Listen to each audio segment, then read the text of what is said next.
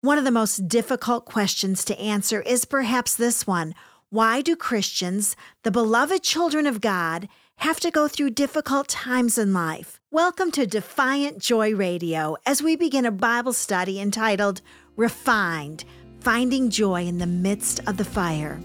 I hope that this Bible study will give you the answers that you need. This is Carol McLeod, and I'm honored to have you join us today.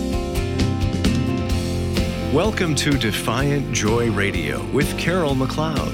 For more information about Carol, Just Joy Ministries, or her other messages, please visit our website at justjoyministries.com. And you can find Carol on Facebook at Carol McLeod, Bible teacher and author. We're also here if you need prayer. Please call us toll free with your prayer request 1 855 569 5433. That's 1 855 Joy Life. Now, let's join Carol for today's inspiring message.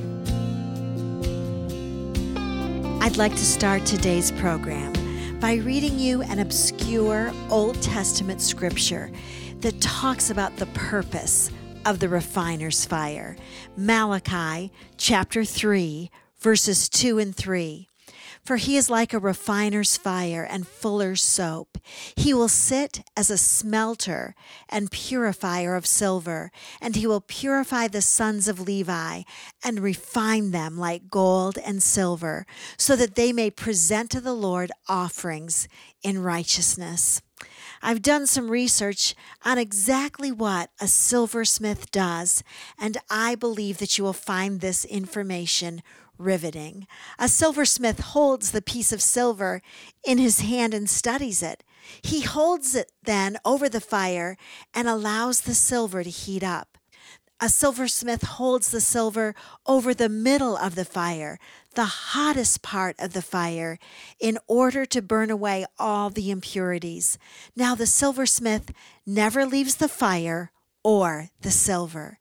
The silversmith never allows the silver to encounter the flame without his watchful eye carefully guiding it and observing it.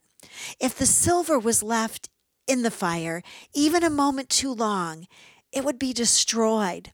The silversmith knows that the silver is fully refined when he can at last see his own reflection in the silver. According to the silversmith, the two purposes for the silver to be refined in the fire are these. First of all, to remove any impurities that are in the piece of silver, and secondly, to see the reflection of the silversmith.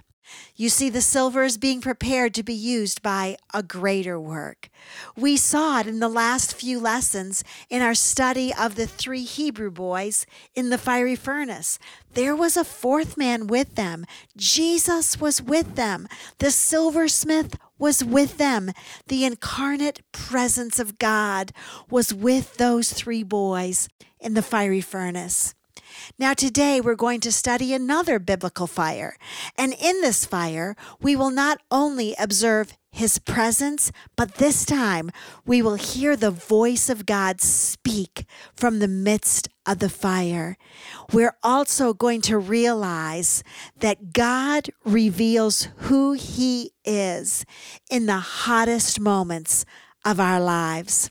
I don't know what fire you're in today, but I can tell you that God will never leave one of his children alone in the fire.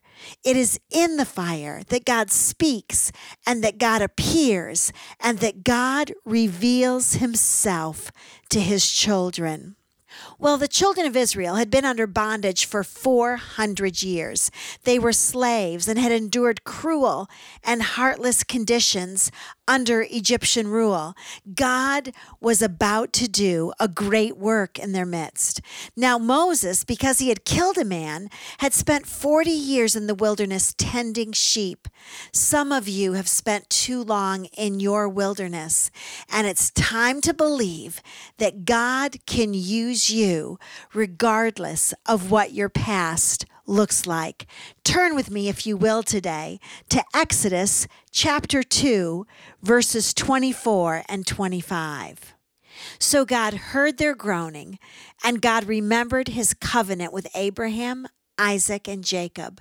God saw the sons of Israel, and God took notice of them. I love the verbs that describe what God did in these verses. God heard, God remembered, God saw, and God took notice. This is an exciting scripture for you and for me because God never changes. He hears your groanings today, He remembers His promises to you. He sees what you're going through, and He's taking notice of every detail of your life. When you feel like you are a victim of your circumstances, and when you know that you've been in the wilderness way too long, always remember that God hears, God remembers his promises, God sees your life, and he is taking notes. When God is preparing to do a great work through a man or a woman, generally they have an encounter with the fire or with the silversmith. Why does this happen? Well, God knows that in order for Him to be able to use us as human beings, He needs to get rid of the impurities in our lives. And it's because He longs to see the reflection of Himself in us.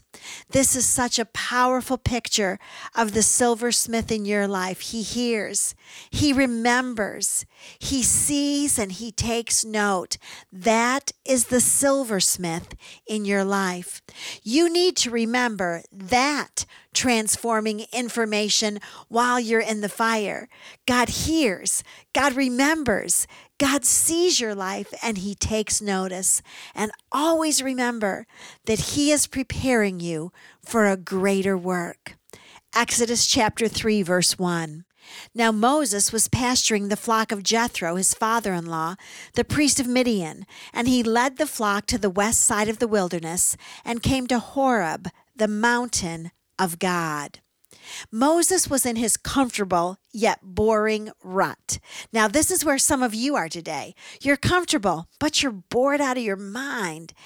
It's the way you like it, perhaps. No excitement, no surprises, just day after day of the same, the same, the same, the same. Moses had lived in the wilderness for just under 40 years. If you think that your life is bad, let me describe the life of Moses to you, day after day after day of sheep dung between your toes, smelly wool stupid sheep, watching them drool, hearing them bleat. You think your husband's snoring gets on your nerves? You've never been surrounded by the relentless ba ba of sheep in stereo. Moses had no one with half a brain to talk to. It was just the same old, same old dust and dirt and rocks.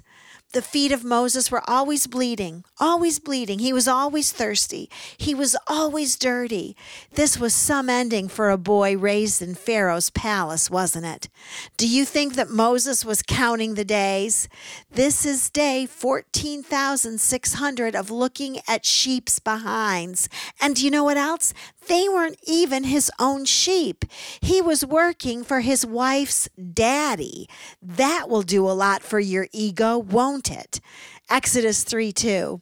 And the angel of the Lord appeared to him in a blazing fire from the midst of the bush. And he looked, and behold, the bush was burning with fire, yet the bush was not being consumed. And so as Moses looked, into the distance, something caught his eye. A bush was on fire. It was burning, but it wasn't being decimated. There was no charring. No pieces were falling off. The leaves of this burning bush were still bright green. There was nothing dry or brittle about it. There was nothing ashy or black about it. Exodus 3 3. So Moses said, I must turn aside now and see this marvelous sight, why the bush is not burned up. So Moses stopped in his tracks and turned off the path that he was on in order to investigate the mystery of the burning, yet not burning bush. Let's stop here for a minute. Let me tell you something. Things do not just happen. Ours is not a random universe where no one is left in charge and we are just left simply to the fates or to horoscopes. There is a God arranged plan for this world of ours, which includes a specific plan for your life every day of your life. It was not by accident that Moses came upon this burning bush. God had chosen this particular spot on this particular day with this particular bush. God knew exactly where Moses was going to be on this day of his life. Through every ordinary day and in every ordinary moment, there is a God who constantly seeks you. There is a God who is trying to get your attention, who's trying to engage in relationship with you. He wants you out of your rut. He wants you out of your wilderness. And if it takes a fire to speak to you, then God will use even the fire. Verse 4 And when the Lord saw that Moses turned aside to look, God called to him from the midst of the bush and said, Moses, Moses. And Moses said, Here I am. When God saw that he had Moses' attention, he called him by his name, Moses, Moses. And when God sees that he has your attention, he will call you by name. Most of you know my story that I have five children on earth and five children in heaven. And I'll never forget after losing the third baby, on the way home from the hospital, I looked at Craig, my husband, and said, God has my attention now. And God began to speak to me in the middle of my fire. He didn't cause the fire. Oh, no, He did not. But He used the fire for the greatest work that has ever been done in my life. What does it take to get your attention? How will God jar you out of your rut? We all have burning bushes that God will use. And what we know is that God will use the fire to get our attention.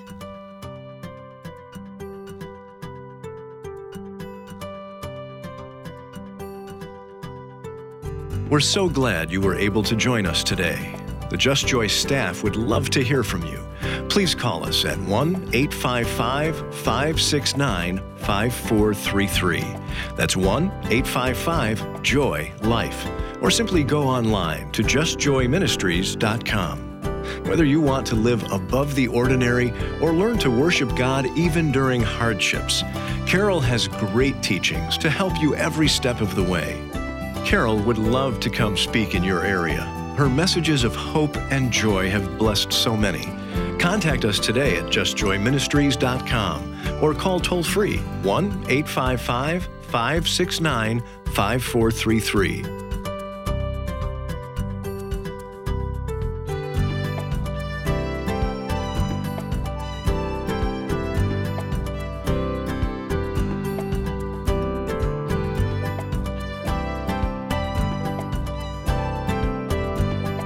It's my pleasure to study God's Word with you and remind you to never, never, never give up. Don't give up on God or on yourself or on your future. Never give up. If you're struggling and need prayer, please call us today. The phone number is easy to remember 855 Joy Life. Or you can email me directly, carol at justjoyministries.com. If you've been blessed by the messages and the ministry, please let us know with your sponsorship. Call us toll free 855 569 5433 or go online to justjoyministries.com.